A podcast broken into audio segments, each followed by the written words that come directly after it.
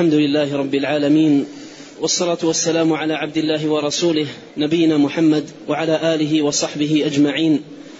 أما بعد فيقول شيخ الإسلام ابن تيمية رحمه الله تعالى في العقيدة الواسطية فصل ومن أصول أهل السنة التصديق بكرامات الأولياء وما يجري الله على أيديهم من خوارق العادات في أنواع العلوم والمكاشفات وأنواع القدرة والتأثيرات كالمأثور عن سالف الأمم في سورة الكهف وغيرها وعن صدر هذه الأمة من الصحابة والتابعين وسائر فرق الأمة وهي موجودة فيها إلى يوم القيامة. الحمد لله رب العالمين وأشهد أن لا إله إلا الله وحده لا شريك له وأشهد أن محمدا عبده ورسوله صلى الله وسلم عليه وعلى آله وأصحابه أجمعين. أما بعد في هذا الموضع يبين الإمام شيخ الإسلام ابن تيمية رحمه الله تعالى هذه العقيدة لأهل السنة والجماعة فيما يختص أو يتعلق بكرامات الأولياء وأن من أصول أهل السنة التصديق بكرامات الأولياء. تصديق بكرامات الأولياء. وعرف رحمه الله كرامات الأولياء بما عطفه على هذه الجملة بقوله وما يجري الله على أيديهم من خوارق العادات في العلوم والمكاشفات وأنواع القدرة والتأثير فكرامات الأولياء أي ما يكرم الله سبحانه وتعالى به أولياءه المتقين وعباده المقربين. من أمور هي خارقة للعادة أي عادة الآدميين مما ألفوه واعتادوه في سنن الله عز وجل الكونية وما يعاينونه ويشاهدونه من مألوفاتهم ومعتاداتهم في حياتهم. فالله عز وجل يكرم من شاء من أوليائه وأصفيائه بأمور هي خارقة للعادة العادة التي ألفها الناس واعتادوا عليها. ويكون هذا الأمر الخارق للعادة إما لحجة في الدين أو لحاجة بالمسلمين. إما أن يجري هذا الأمر الخارق لتأييد أولياء الله المطيعين المتبعين لهدي الرسول الكريم عليه الصلاة والسلام أو يكون لحاجة. فيكرمهم الله عز وجل بأمر خارق للعادة تقضى به حاجتهم بتوفيق من الله ومن. فإذا كرامات الأولياء حق وأهل السنة والجماعة يصدقون بذلك ويؤمنون به ولا ينكرونه. والذين ينكرون كرامات الأولياء هم أهل البدع من العقلانيين كالمعتزلة وأضرابهم. أما أهل السنة فلا ينكرون كرامات الأولياء. ومما ينبغي أن يعلم في هذا المقام أن الناس في كرامات الأولياء على أقسام ثلاثة. على أقسام ثلاثة. قسم أهل إفراط. وقسم أهل تفريط. وقسم أهل توسط واعتدال. أما أهل الإفراط وهو المغالاة والتجاوز والتعدي لحد الشريعة في هذا الباب فهذا يظهر على غلاة المتصوفة الذين أدرجوا في هذا الباب أمورا سموها كرامات وهي تعديات وهي تعديات وتجاوزات. بل ضلالات وأباطيل. بل أحيانا تصل إلى حد الشرك والكفر بالله عز وجل. كأن يعطى لمن يزعم أنه ولي من الخصائص ما ليس إلا لله. كقول غلاتهم إن من الناس من لو شاء أن القيامة لا تقوم لا تقوم. ومن الناس من الأمر بيده إذا أراد شيئا إنما يقول, يقول له كن فيكون. ومن الناس من يعلم ما كان وما سيكون وما لم يكن لو كان كيف يكون. ينصون على ذلك صراحة ويعدونه في باب الكرامات للأولياء. ولا شك أن هذا من الكفر. لأن خصائص الله لله سبحانه وتعالى فتجاوز الحد بالمغالاة والتعديات وإعطاء مثل هذه الأمور والصفات لغير الله سبحانه وتعالى تحت مسمى الكرامة لا شك أن هذا من الباطل والضلال والتعدي. إضافة إلى ما عندهم من أمور عديدة في هذا الباب جعلوها مركبا لنشر البدع والضلالات. مركبا لنشر البدع والضلالات. وكم من بدعة انتشرت وشاعت بسبب ما يسمى بالخوارق. وأصبحوا يعتمدون على ما يسمونه أو على ما يدعونه من كرامات يعتمدون على ذلك في نشر البدع. من أذكار باطلة أو أدعية فاسدة أو تعلقات والعياذ بالله بالمقبورين وتوجهات لهم. فهذا جانب منحرف في أمر الكرامة. يقابل هذا الجانب القسم الثاني وهم الذين أنكروا كرامات الأولياء. أنكروا كرامات الأولياء وجحدوها. والذين على هذا النهج هم العقلانيون من المعتزلة وأضرابهم فجحدوا كرامات الأولياء وزعموا أن الكرامة لو أثبتت لالتبس أمر الولي بالنبي. وكأن النبوة لا تعرف إلا بالخارق فقط. ونسوا أن النبوة تعرف من جهات عديدة ومعرفة صدق النبي آه، وصدق ما جاء به يعلم من أمور عديدة. ليس الأمر قاصرا على ما كان خارقا للعادة. والقسم الثالث هم أهل التوسط والاعتدال الذين لا غلو عندهم ولا جفاء وخيار الأمور أوساطها لا تفريطها ولا إفراطها.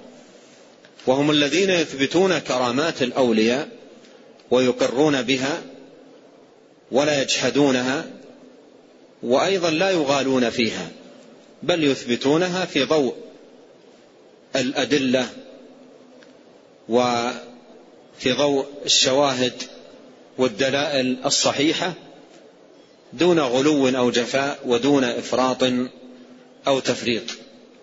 وهؤلاء هم الذين يشرح شيخ الإسلام ابن تيمية رحمه الله تعالى هنا عقيدتهم وأنهم يصدقون بكرامات الأولياء يصدقون بكرامات الأولياء. والأولياء الذين لهم هذه الكرامات هم من أكرمهم الله عز وجل ووفقهم لعبادته وطاعته لأن الولي من الولاية وهي الحب والقرب والتقرب إلى الله سبحانه وتعالى بما شرع. فأولياء الله عز وجل هم المتقربون إليه من عباده العاملون بمرضاته المتبعون لشرعه المبتعدون عن الضلالات والأهواء وهم على درجتين أولياء الله على درجتين. الدرجة الأولى درجة المقتصدين وهم الذين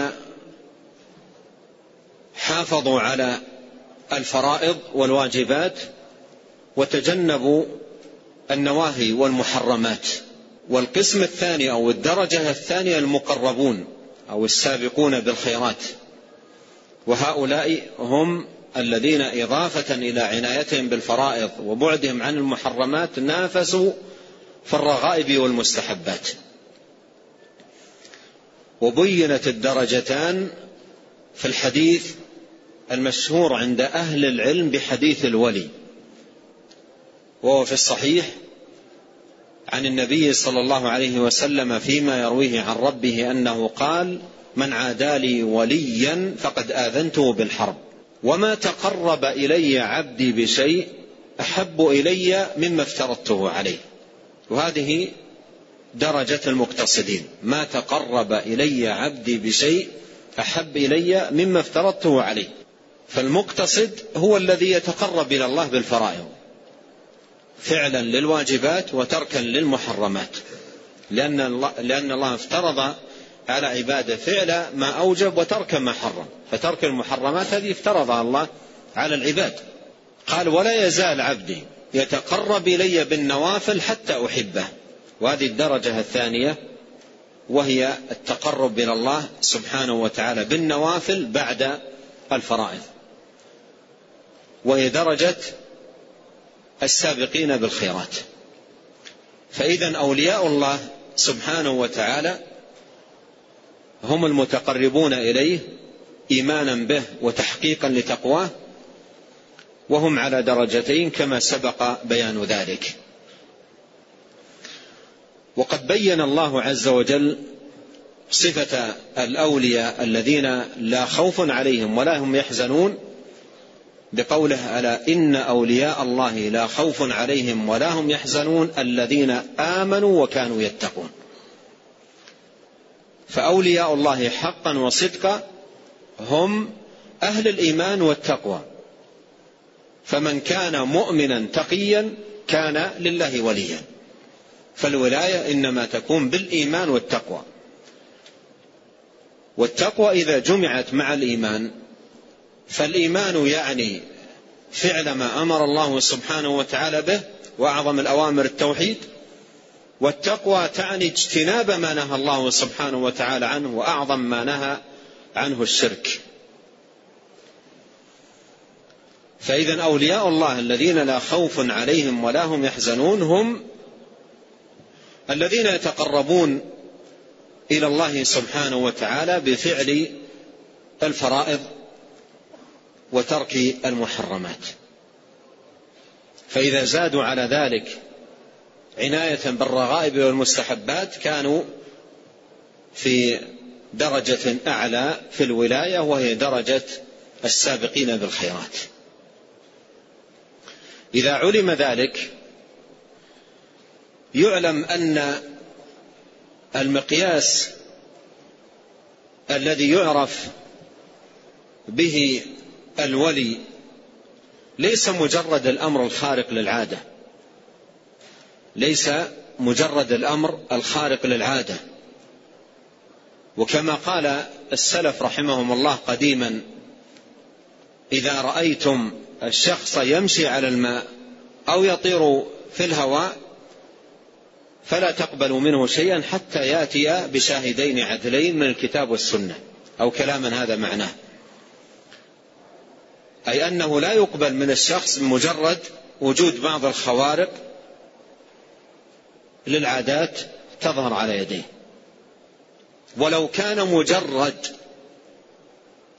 الخارق للعادة دليلا على الكرامة لكان الساحر والكاهن والمنجم والعراف وغيرهم من الأفاكين الدجالين من الأولياء لأنهم تصدر على أو تقع منهم أمور خارقة لعادة الناس وتكون من الأحوال الشيطانية والمخرقة والإفك. فلو كان مجرد الأمر الخارق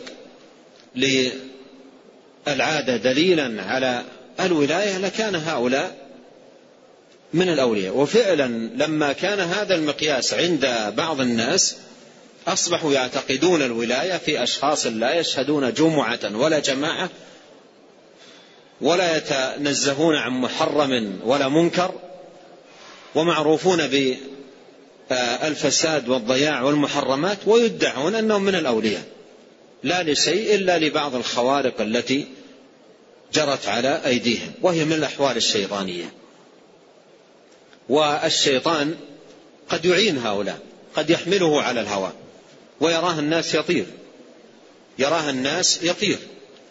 وشيخ الإسلام بن تيمية يقول مثل هؤلاء لو قرأت آية الكرسي عليهم بصدق يسقط لأن الشياطين ما تصمد أمام آيات الله سبحانه وتعالى وتوحيده. وإذا وجد التوحيد فرت الشياطين ولم تقر في المكان.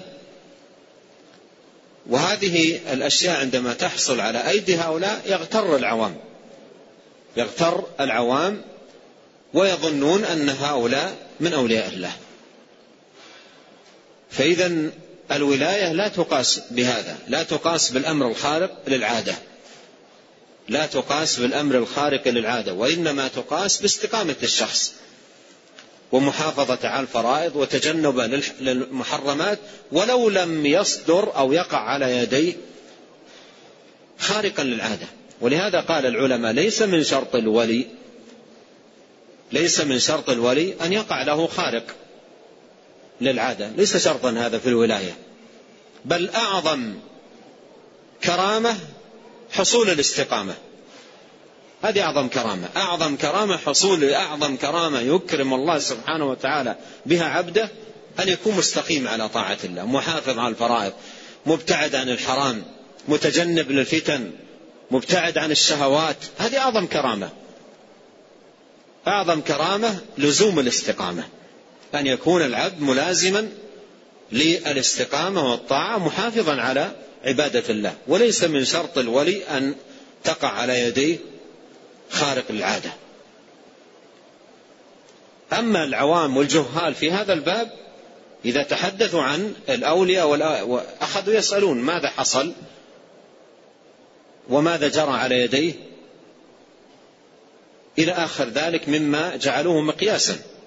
ثم إن الولي الصادق لا يزكي نفسه لا يزكي نفسه ولا يقول أنا فلان وأنا كذا. لا يزكي نفسه. بل لا يزال متطامنا متواضعا خائفا راجيا. مر معنا قريبا قول عبد الله بن أبي مليكة أدركت أكثر من ثلاثين صحابيا كلهم يخاف النفاق على نفسه. والحسن رحمه الله يقول إن المؤمن جمع بين إحسان ومخافة والمنافق جمع بين إساءة وأمن. فالولي حقا وصدقا لا يزكي نفسه. فلا تزكوا أنفسكم هو أعلم بمن اتقى. أبو الدرداء رضي الله عنه يقول لأن أعلم أن قبلت مني صلاة واحدة أحب إلي من الدنيا وما فيها. لأن أعلم أنها تقبلت مني صلاة واحدة أحب إلي من الدنيا وما فيها.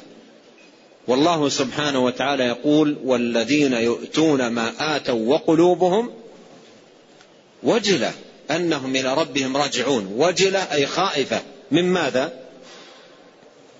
قالت عائشة رضي الله عنها كما في المسند وغيره أهو الرجل يزني ويسرق ويقتل ويخاف أن يعذب؟ هل هذا هو معنى الآية؟ قال لا يا ابنة الصديق ولكنه الرجل يصلي ويصوم ويتصدق ويخاف أن لا يقبل. ويخاف أن لا يقبل. فالولي الصادق لا يزكي نفسه. لا يزكي نفسه. ولهذا إذا كان شخص إذا فرض أن شخصا يقول لأتباعه ومن حوله أنا من أولياء الله وقد حصل لي من الخوارق كيت وكيت وكيت إلى آخره هذا ليس من علامات ولا من دلائل الصدق. ولا من دلائل الصدق. لأن الولي الصادق لا يزكي نفسه. بل يتطامن ويتواضع ويرجو الله سبحانه وتعالى القبول ويخاف ألا تقبل منه الأعمال. فإذا الولاية لا تقاس بالخارق. ولما جعل أقوام الخارقة مقياسا للولاية ضلوا عن سواء السبيل. وأصبح أيضا أهل الباطل يدخلون على الجهال والعوام من من خلال هذا المدخل. بل إن عبادة القبور والاستغاثة بغير الله والتعلق بالمقبورين والاستنجاد بالأموات إلى غير ذلك روج بقوة بين العوام بمثل هذه الأشياء. بمثل هذه الأشياء والشياطين تعينهم على ذلك. قد تأتي الشياطين وتظهر بصورة مثلا مقبور قد مات أو تأتي لشخص وتقول ماذا تريد ويظن أن ذاك أنه ذاك الشخص الميت. فكم من أشخاص فتنوا في هذا الباب وضلوا وأضلوا غيرهم عن سواء السبيل. فلا يغتر الإنسان بشيء من ذلك ولا ينخدع والميزان الذي توزن به الأمور وتقاس هو الكتاب والسنة. وأن يكون الإنسان ملتزما شرع الله سبحانه وتعالى متقيدا بهديه سبحانه وتعالى وهدي رسوله صلوات الله وسلامه وبركاته عليه. قال ومن أصول أهل السنة التصديق بكرامات الأولياء. وما يجري الله على أيديهم من خوارق العادات. من خوارق العادات عرفنا المراد بالعادات أي عادات الآدميين وما ألفوه واعتادوه. وهذه الأمور التي هي خارق للعادة منها ما هو في باب العلوم والمكاشفات. منها ما هو في باب العلوم والمكاشفات. بأن يسمع الله عبده أو يريه ما لا يراه غيره. مثل ما حصل لعمر رضي الله عنه مع جيش المسلمين الذين كانوا بنهاوند. وكان على المنبر رضي الله عنه وأرضاهم فرآهم وقال يا سارية الجبل أي يلزم الجبل. وسمعه سارية. فمثل هذه الأشياء تدخل في باب العلوم والمكاشفات وقسم آخر من أنواع القدرة والتأثيرات. مثل قصة خالد رضي الله عنه لما احتسى السم فلم يؤثر فيه. ف وهذا باب واسع. وشيخ الإسلام ابن تيمية رحمه الله تعالى أحسن وأجاد في هذا الباب تفصيلا وتأصيلا في كتابه الفرقان بين أولياء الرحمن وأولياء الشيطان. الفرقان بين أولياء الله أو, أو بين أولياء الرحمن وأولياء الشيطان. وهذا كتاب عظيم وحقيقة يحتاج أن يقرأ من كثر في بدل من كثر في بلده الدجل والشعوذة وترويج الأباطيل والضلالات ونفقت على العوام بصور أو أخرى يقرأ هذا الكتاب ليجد الضوابط والقواعد والتأصيلات التي تجعل يميز بين الحق والباطل والهدى والضلال. وذكر قواعد وتأصيلات متينة في هذا الباب يحتاج إليها المسلم. وعلى وجه الخصوص من شاعت وانتشرت في بلده الخرافة على يد الدجالين المضلين. أشار إلى بعض الأمثلة على ما ذكر. قال كالمأثور عن سالف الأمم في سورة الكهف في سورة الكهف.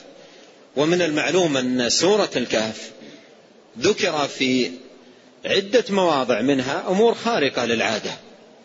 أمور خارقة للعادة وخارقة لما ألفه الناس واعتادوه. بدءا بما ذكر في أول السورة من قصة أصحاب الكهف الذين بقوا في هذا الكهف بلا طعام ولا شراب آه ثلاثمائة سنة وازدادوا عشرة.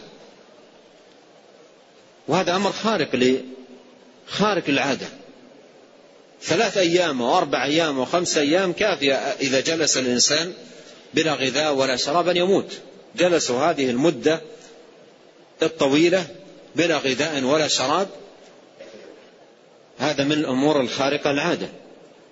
أيضا في قصة الخضر فيها أمور خارقة للعادة وكذلك قصة ذي القرنين في تمام السورة. فسورة الكهف ذكر فيها جملة من خوارق العادات التي حصلت في سالف الأمم في سورة الكهف وغيرها أي من سور القرآن. قال وعن صدر هذه الأمة عن صدر هذه الأمة من الصحابة والتابعين وسائر قرون الأمة وسائر قرون الأمة وهي موجودة فيها إلى يوم القيامة. في كثير من الطبعات كتب فرق الأمة وهذا تصحيف تصحيف من النساخ. أما الصحيح كما في النسخ الخطية والأصول المعتمدة قرون هذه الأمة وسائر قرون هذه الأمة. وأما بهذا اللفظ سائر فرق الأمة هذا فيه إشكال في, في المعنى. في إشكال في المعنى. والصحيح هو كما جاء في الأصول المعتمدة للعقيدة الواسطية وسائر قرون الأمة وسائر قرون الأمة. لأنه ذكر أولا الصحابة ثم ذكر التابعين ثم ذكر ما بعد ذلك بأن قال وسائر قرون الأمة. وهذا الذي يتناسب أيضا مع سياق الكلام. أولا ذكر قرن الصحابة ثم التابعين لهم بإحسان ثم قال وسائر ما المناسب أن يقال؟ قرون الأمة. ليس فقط قرن الصحابة ولا أيضا قرن التابعين بل في سائر القرون. أما بهذا اللفظ الذي جاء في عدد من الطبعات فهذا أولا لا يتناسب مع السياق. هذا من ناحية ومن ناحية أخرى من حيث المعنى يشكل. من حيث المعنى يشكل لأن الفرق فرق الأمة في ضلالات. وفي هذا الباب أيضا عندهم ضلالات وأباطيل مثل المعتزلة وأضرابهم من الفرق هم في ذلك على ضلال. فأن يقال فرق الأمة لا يتناسب. لا يتناسب لا من حيث المعنى ولا من حيث مناسبة السياق الذي جاء هنا عند شيخ الإسلام رحمه الله تعالى. قال وعن صدر هذه الأمة وعن صدر هذه الأمة من الصحابة والتابعين وسائر قرون الأمة وهي موجودة فيهم فيها إلى يوم القيامة. أي, أي أمر مستمر باقي إلى يوم القيامة. وشيخ الإسلام بن تيمية رحمه الله عدد في آه، كتابه الفرقان وفي غيره من كتبه عدد من الكرامات التي حصلت للصحابة وحصلت للتابعين عدد نماذج كثيرة جدا. وفي بعض وفي موضع وقفت عليها عند شيخ الإسلام رحمه الله ذكر جملة من الكرامات ثم ختم ذلك بقوله وعدوا ذلك مثل المطر هكذا قال وعدوا ذلك مثل المطر يعني كثير جدا. كثير جدا. فأهل السنة يؤمنون بالكرامة ولا يجحدونها ويقرون بها وهذا من الأصول. وها نحن نرى أهل السنة يدرجونها في كتب المعتقد إضافة إلى من أفرد كرامات الأولياء بمصنفات من أئمة السلف مثل ابن الأعرابي ومثل ابن أبي الدنيا واللالكائي وغيرهم أفردوا الكرامات بمصنفات خاصة. فأهل السنة يؤمنون بالكرامات كرامات الأولياء ولا يجحدونها وأكرمهم الله سبحانه وتعالى في هذا الباب كما أكرمهم في كل باب بالتوسط والاعتدال. فلا غلو ولا جفاء ولا إفراط ولا تفريط. والله تعالى أعلم وصلى الله وسلم على عبده ورسوله نبينا محمد وآله وصحبه أجمعين. أحب أن أشير إلى أني ألقيت قبل أكثر من عشرين سنة محاضرة موجودة يعني منتشرة بعنوان كرامات الأولياء بين الغلو والجفاء. كرامات الأولياء بين الغلو والجفاء فصلت فيها بعض هذه المعاني وذكرت أيضا وأكثرت نوعا ما من الدجل الذي عند أهل الخرافة مما يسمونه كرامة وهو من العبث والأضاليل والأباطيل. نعم. أحسن الله إليكم وبارك فيكم ونفعنا الله بما قلتم وغفر الله لنا ولكم وللمسلمين. يقول السائل هل الذي تحصل له الكرامة دليل على صلاحه ورفعته؟ الكرامة إذا حصلت للإنسان تسره ولا تغره. تسره يأنس بها ويحمد الله عليها لكنها لا تغره لا تجعله يغتر ولا تجعله أيضا يزكي نفسه بل يتواضع لربه ويحمد الله سبحانه وتعالى ويشكره على فضله ومنه لكنه لا يغتر بذلك. نعم. أحسن الله إليكم. يقول هل يجوز طلب الكرامة للاحتجاج على أهل الباطل؟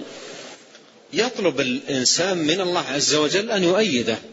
وأن يوفقه وأن يسدده وأن يلهمه الصواب مثل ما جاء في الدعاء اللهم أعنا ولا تعن علينا وانصرنا ولا تنصر علينا وامكر لنا ولا تمكر علينا واهدنا ويسر الهدى لنا وانصرنا على من بغى علينا. اللهم اجعلنا لك ذاكرين لك شاكرين إليك أواهين منيبين لك مخبتين لك مطيعين.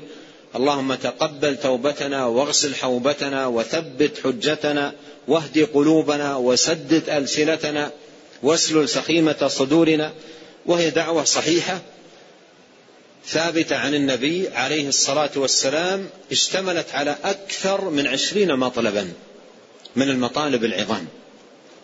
وكان شيخ الإسلام بن تيمية رحمه الله كثير الدعاء بهذه الدعوة. كان رحمه الله كما ذكر في ترجمته كثير الدعاء بهذه الدعوة العظيمة والداعي إلى الله سبحانه وتعالى يحتاج إلى مثل إلى هذه الدعوة وإلى غيرها من الدعوات المأثورة عن النبي عليه الصلاة والسلام. نعم. أحسن الله إليكم. يقول كيف أعرف أني ولي لله؟ وهل تكون بالكرامات فقط أم بأشياء أخرى غير ظاهرة؟ العبد مهما وفق وسدد إليه من أعمال وطاعات لا يزكي نفسه. لا يزكي نفسه.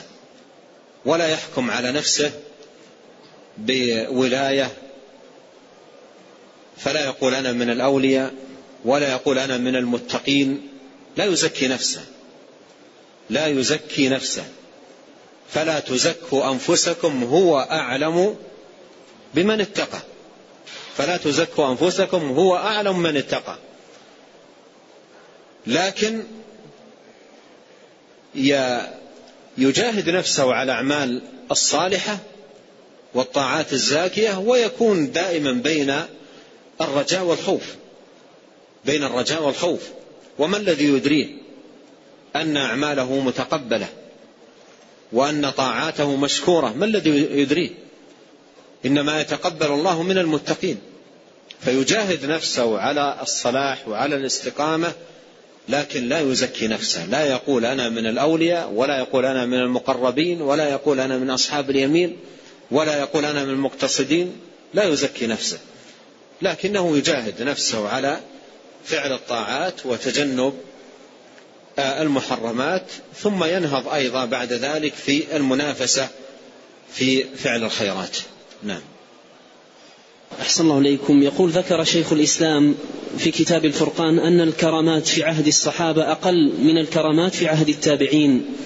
فنرجو منكم توضيح هذا الكلام. لأن الصحابة رضي الله عنهم آه، أمدهم الله عز وجل بأمور لم تتهيأ لما بعدهم وهيأ لهم من آه، آه، النصر والتمكين وانتشار الدين على أيديهم وما أعطاهم الله من قوة الإيمان وقوة التوكل في أمور لم تحصل ولم يبلغها من جاء بعدهم.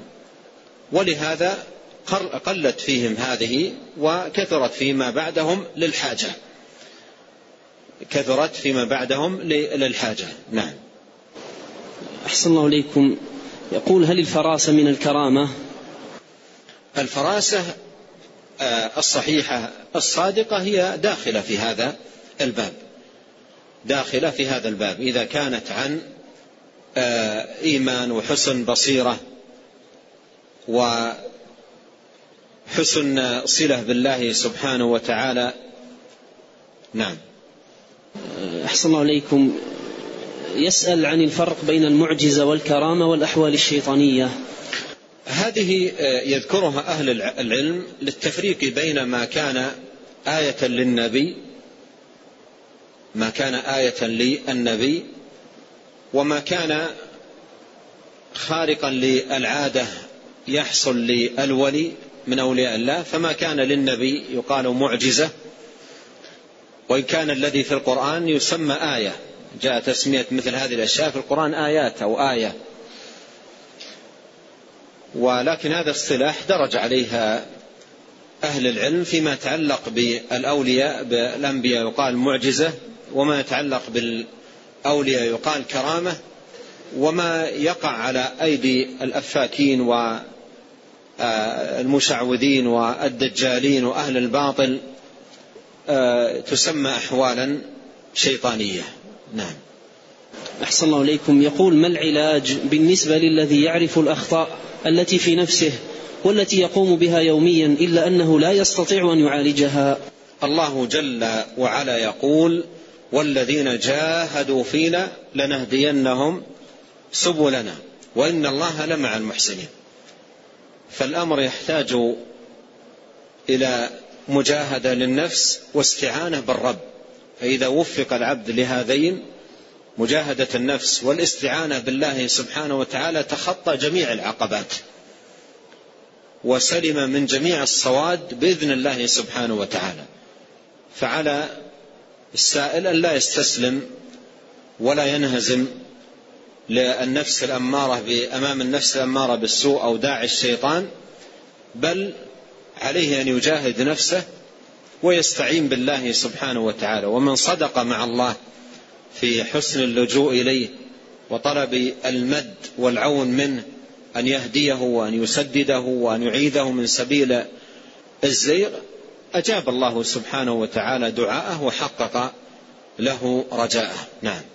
أحسن الله إليكم. يقول أشكل علي ما ذكره بعض الشراح أن من صدرت منه الكرامة ليس له مزية على غيره وفضيلة بل من ليس له كرامة أفضل بكثير ممن له كرامة. هذا صحيح. هذا صحيح لأن ليست هي المقياس. ليست هي المقياس. فالكرامة التي الأمر الخارق للعادة تحصل لعباد الله وإن كان أقل من غيره. لكن مثل أن تشتد به حاجة إلى الله عز وجل وفي تلك الحاجة وذاك ذلك الوقت يعظم التجاءه إلى الله وإلحاحه على الله. وصدقه في الطلب مع الله سبحانه وتعالى فيحصل له أمرا خارقا للعادة تسد به حاجته ولا يكون ذلك دليلا على آه، أنه أفضل من غيره ممن هو أعلى منه شأنا ورتبة في العبادة والتقرب إلى الله سبحانه وتعالى ولم آه، تقع له أو لم يقع له مثل هذا الخارق. فالخارق ليس مقياسا. الخارق للعادة ليس مقياسا وإنما المقياس هو الإيمان والتقوى. الإيمان والتقوى. ألا إن أولياء الله لا خوف ولهم لا خوف عليهم ولا هم يحزنون. من هم؟ ما قيل الذين لهم الخوارق ولا الذين وإنما قيل الذين آمنوا وكانوا يتقون. الذين آمنوا وكانوا يتقون. فمن كان مؤمنا تقيا فهو لله ولي حتى لو لم تحصل على يديه أمور خارقة للعادة. هذا ونسأل الله الكريم رب العرش العظيم أن يرزقنا جميعا الاستقامة على طاعته فهي أعظم كرامة وأن يثبتنا على الحق والهدى وأن يصلح لنا شأننا كله وأن لا يكلنا إلى أنفسنا طرفة عين اللهم أصلح لنا ديننا الذي هو عصمة أمرنا وأصلح لنا دنيانا التي فيها معاشنا وأصلح لنا آخرتنا التي فيها معادنا واجعل الحياة زيادة لنا في كل خير والموت راحة لنا من كل شر. اللهم أعنا ولا تعن علينا وانصرنا ولا تنصر علينا وامكر لنا ولا تمكر علينا واهدنا ويسر الهدى لنا وانصرنا على من بغى علينا. اللهم اجعلنا لك ذاكرين لك شاكرين إليك أواهين منيبين لك مخبتين لك مطيعين. اللهم تقبل توبتنا واغسل حوبتنا وثبت حجتنا واهد قلوبنا وسدد ألسنتنا واسلل سخيمة صدورنا. اللهم آت نفوسنا تقواها وزكها أنت خير من زكاها. اللهم إنا نسألك حبك وحب من يحبك والعمل الذي يقربنا إلى حبك. اللهم اعنا على ذكرك وشكرك وحسن عبادتك. اللهم إنا نعوذ بك أن نضل أو نضل أو نزل أو نزل أو نظلم أو نظلم أو نجهل أو يجهل علينا. اللهم اغفر لنا ولوالدينا ولمشايخنا وللمسلمين والمسلمات والمؤمنين والمؤمنات الأحياء منهم والأموات. اللهم اقسم لنا من خشيتك ما يحول بيننا وبين معاصيك ومن طاعتك ما تبلغنا به جنتك ومن اليقين ما تهون به علينا مصائب الدنيا. اللهم متعنا بأسماعنا وأبصارنا وقوتنا ما أحييتنا واجعله الوارث منا. واجعل ثأرنا على من ظلمنا وانصرنا على من عادانا ولا تجعل مصيبتنا في ديننا ولا تجعل الدنيا أكبر همنا ولا مبلغ علمنا ولا تسلط علينا من لا يرحمنا. سبحانك اللهم وبحمدك أشهد أن لا إله إلا أنت أستغفرك وأتوب إليك. اللهم صل وسلم على عبدك ورسولك نبينا محمد وآله وصحبه أجمعين.